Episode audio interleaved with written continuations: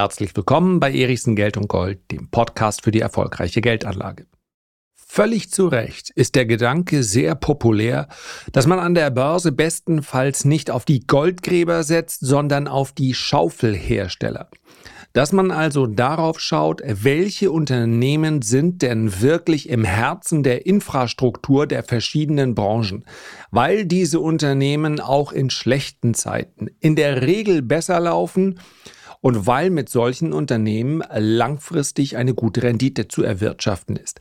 Ich möchte heute über die Infrastruktur verschiedenster Branchen sprechen und dann jeweils auch einen ganz konkreten Kandidaten nennen. Na dann legen wir mal los.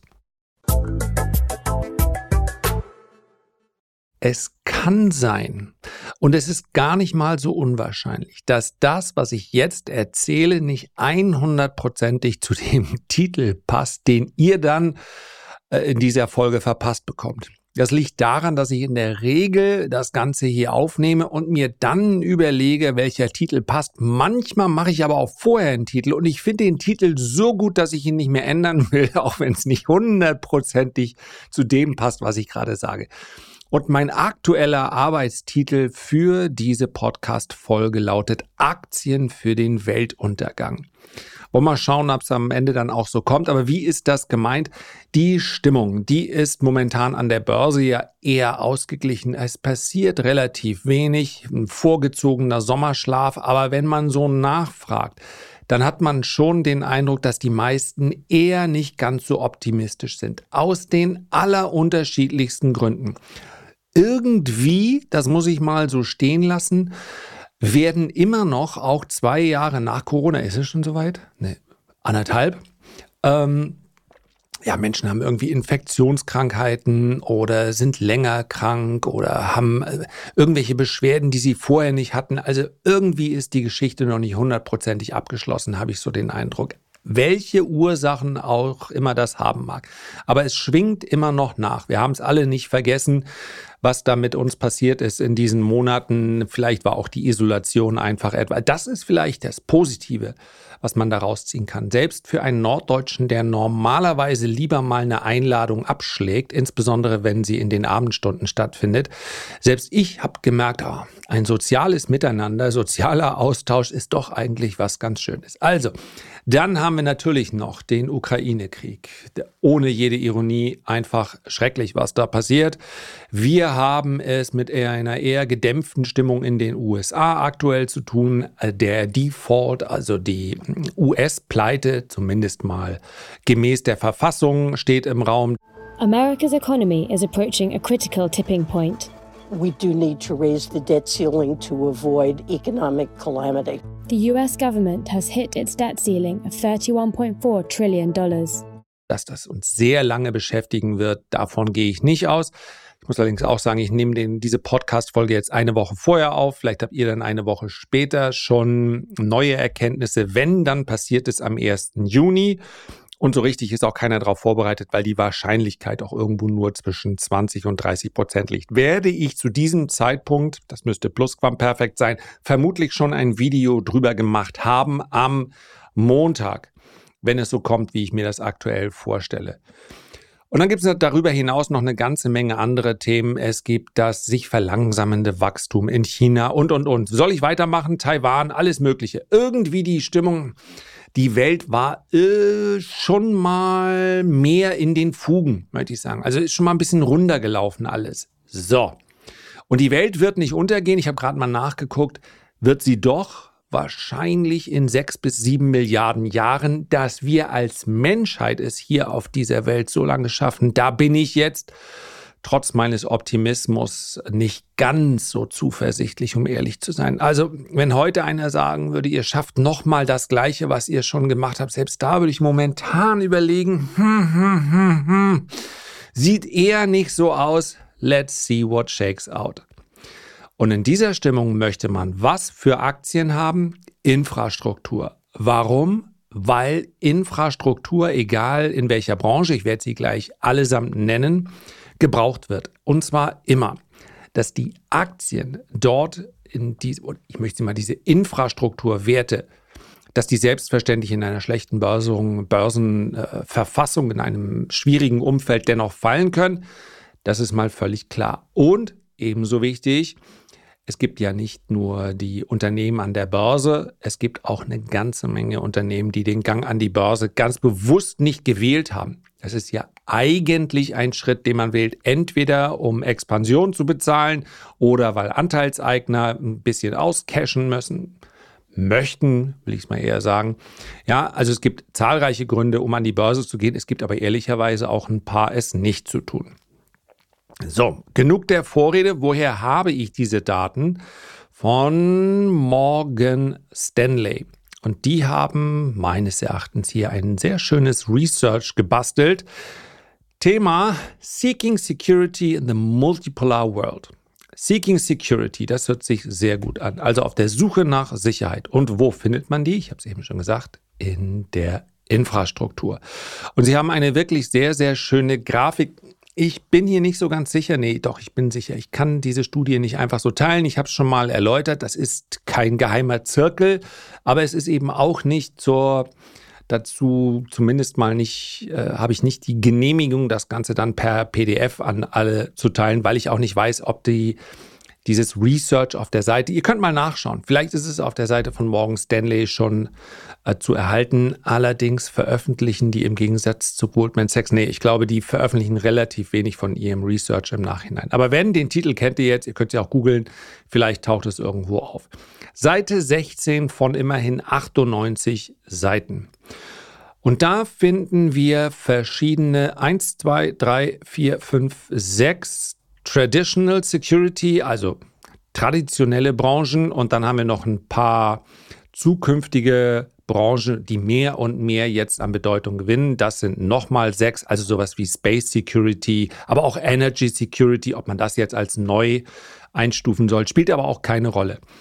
Ihr wisst, es ist immer ein bisschen schwierig, in einem Podcast dann über Aktien zu reden, aber erstaunlicherweise, vielen Dank für dieses Feedback haben mir ganz viele geschrieben. Es gab ja hier auch schon Folgen, in denen diese Studie 20, 25 Aktien hatte.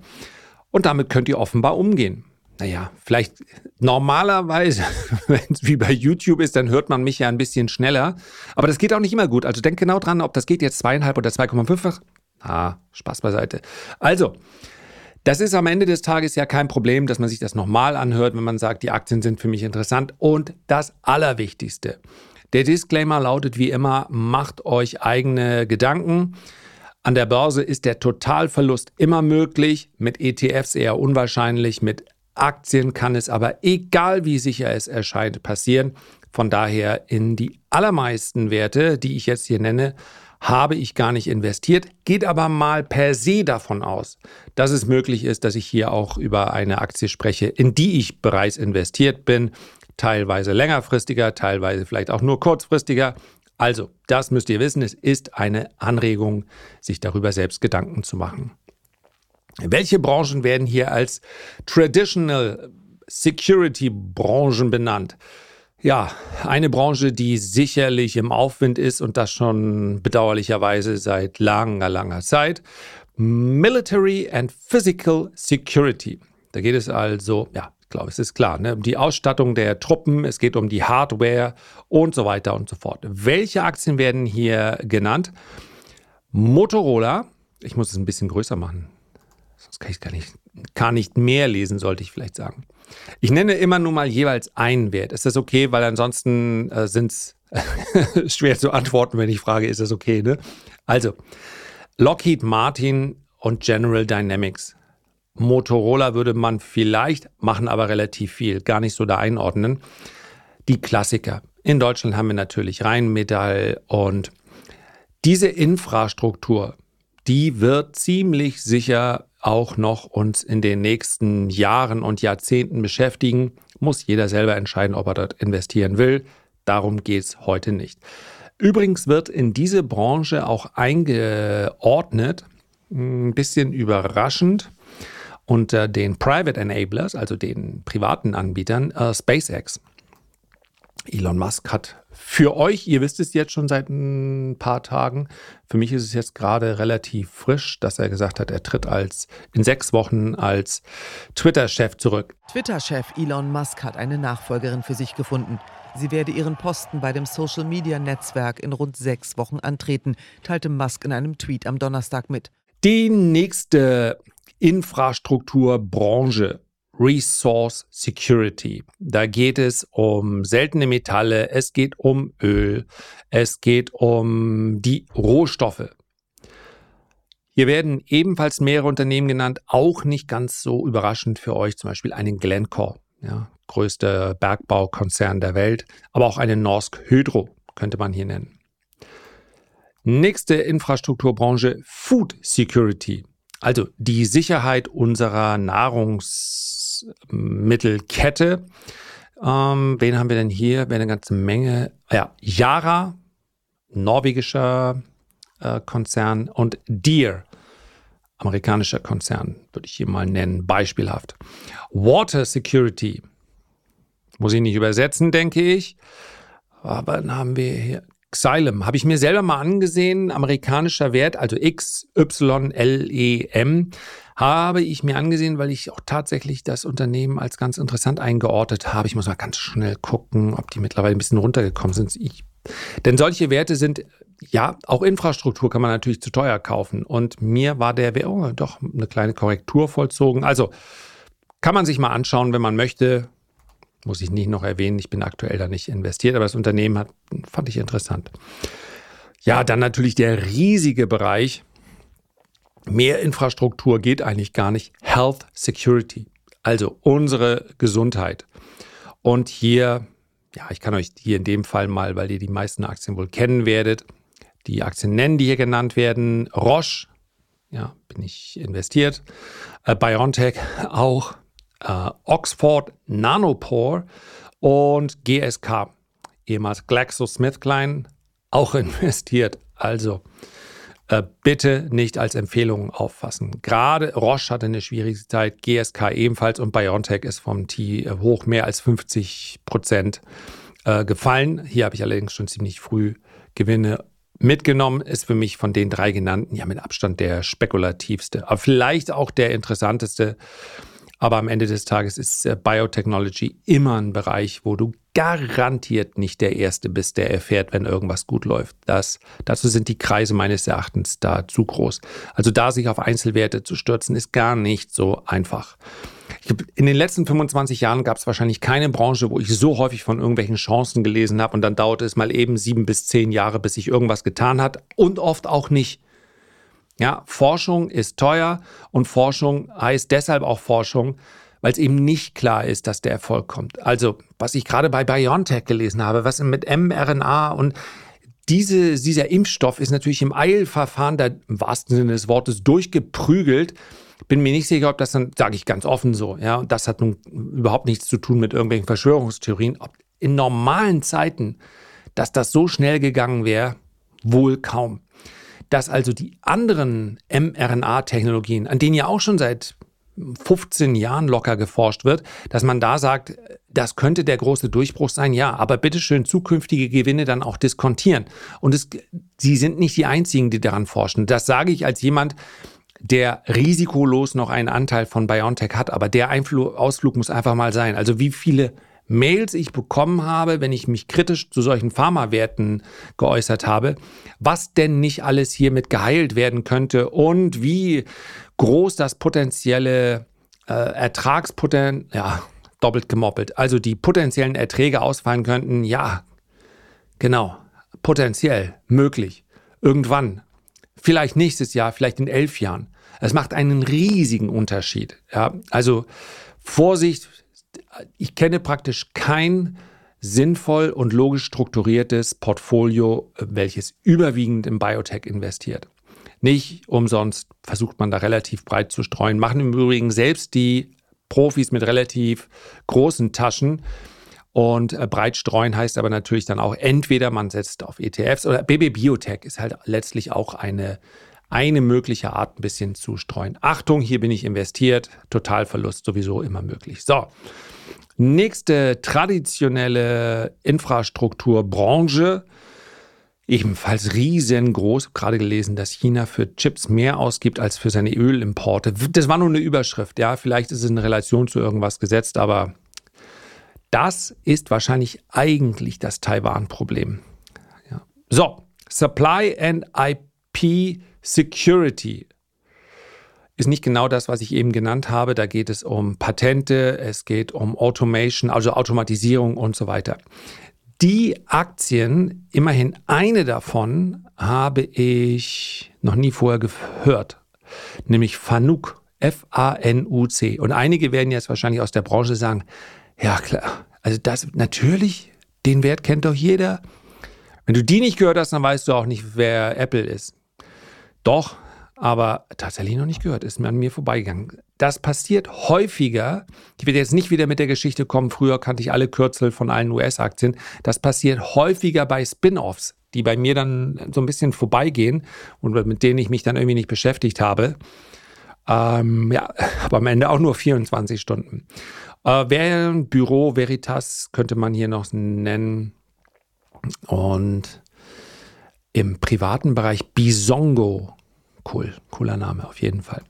Nächste Infrastruktur und da gibt es, habe ich, lese ich momentan unglaublich viele Artikel darüber, wie hoch der Bedarf dann eigentlich sein wird. Und wenn man ehrlich ist, da muss man sagen, hier hat irgendeiner noch nicht zu Ende geplant.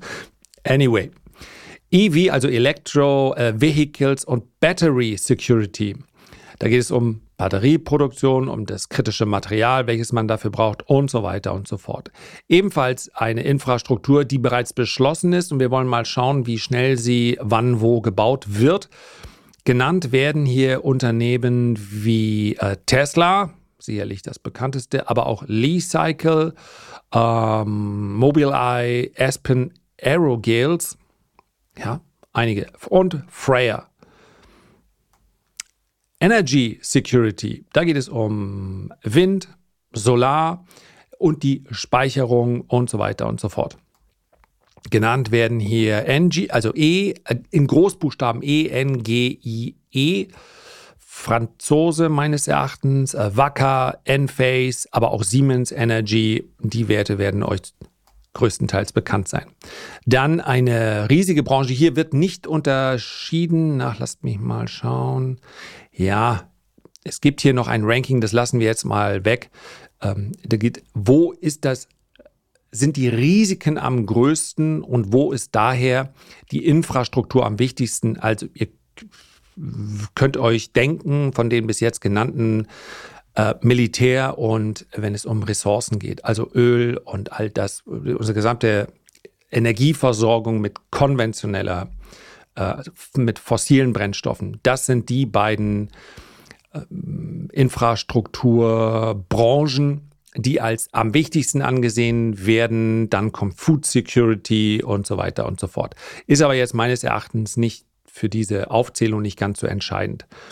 Äh, ich sage es jetzt aber gleich, weil dann die vermeintlich unwichtigste äh, gleich kommt. Erstmal aber eine, die ich als sehr, sehr wichtig erachte, nämlich Cyber Security. Palo Alto Networks, Fortinet, mm, Tenable, Exclusive Networks und Dark Trace werden hier genannt. Und jetzt kommt die, die als zumindest momentan noch unsicherste Infrastrukturbranche genannt wird, nämlich Space Security. Ob das so ist oder ob man vielleicht Space Security nicht logischerweise gleich dem Militär zuordnen sollte, I don't know. Zumindest mal sind, also ich habe eine Meinung aber spielt jetzt natürlich letztlich keine große Rolle.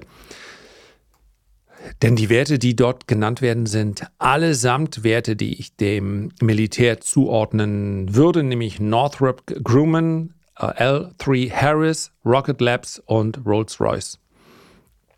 Ja, ich weiß, die machen auch andere Sachen, aber äh, Rolls-Royce ist ja auch ein sehr großer Triebwerkehersteller. Dann Chips und Tech Security. ASML, Nvidia, Wolfspeed, Samsung Electronics und TSMC. Finally, Future Tech Security. Da muss ich ein bisschen überlegen. Bei allen anderen ist eigentlich mehr oder weniger klar anhand des Oberbegriffs, worum es sich handelt. Aber Future Tech Security könnte sein, wird wahrscheinlich sein, wie sich die Unternehmen schützen. Ah, passt, ist das nicht eher Cyber Security, Future Tech Security?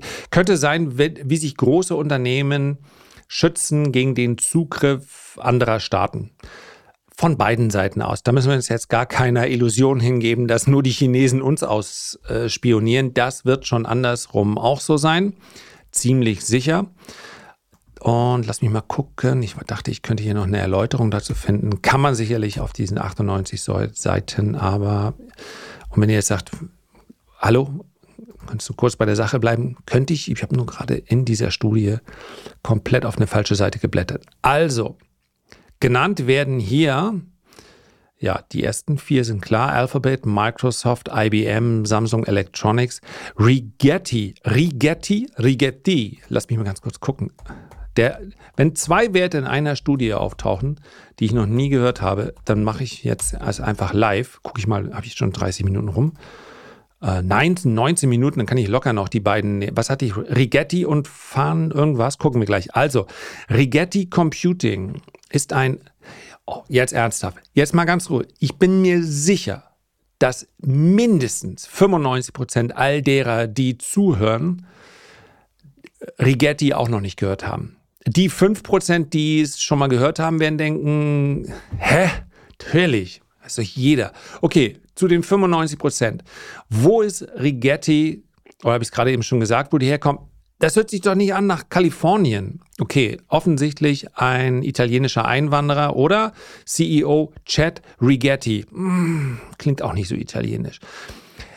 Ah, okay, aber immerhin können wir dadurch jetzt sagen, worum es hier, warum Future Tech Security. Jetzt wird's klarer. Erichsen, einfach mal googeln vor der Podcastaufnahme. Ja, ich habe eine Menge zu tun, Erichsen. Ja, trotzdem. Okay, nächstes Mal.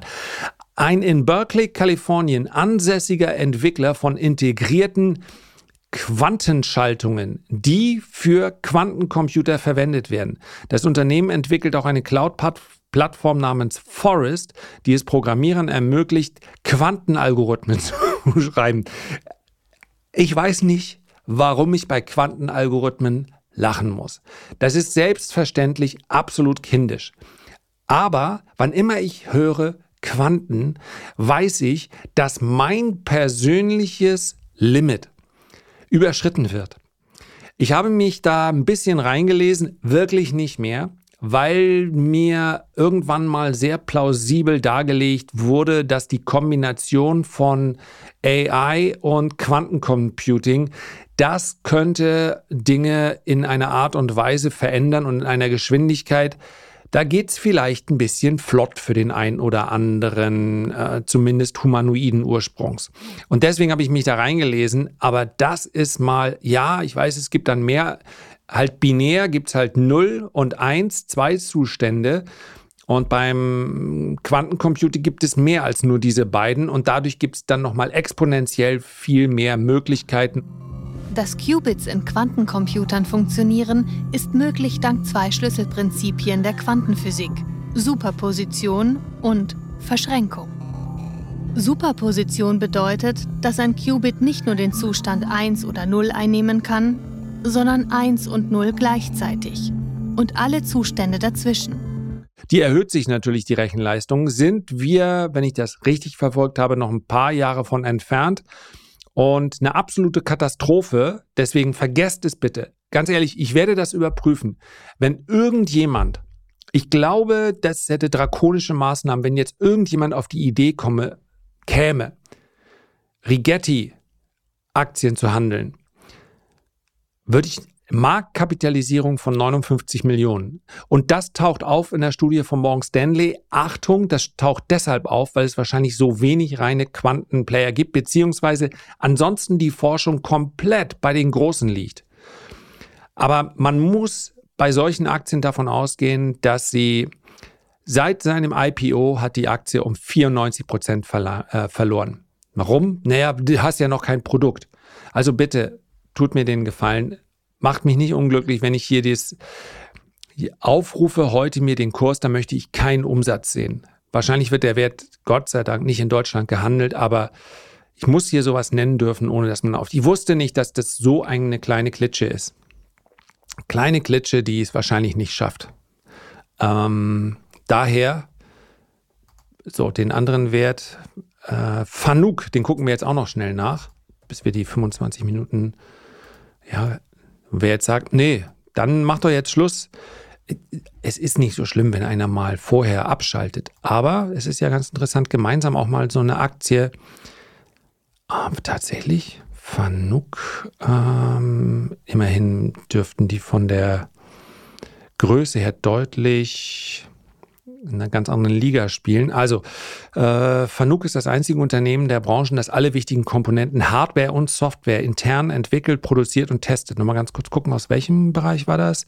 Supply and Supply and IP Security. Fanuc da, da, da, ist ein japanisches Elektronik- und Maschinenbauunternehmen. Okay.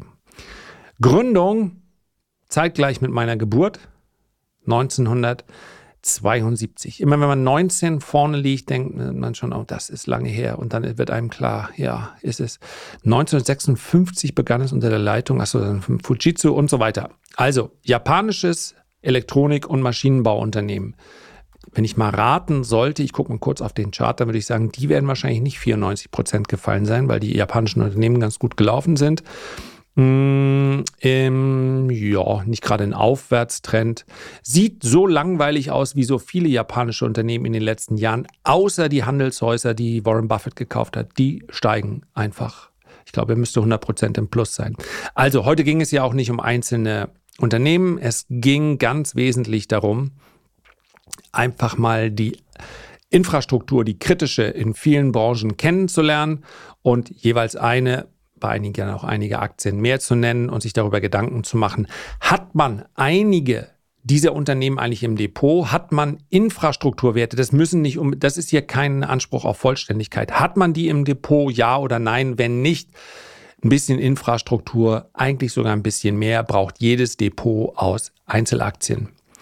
So. Das war ein bisschen wirr heute, aber so ist es eben und passt ja vielleicht auch dann äh, in die Zeit.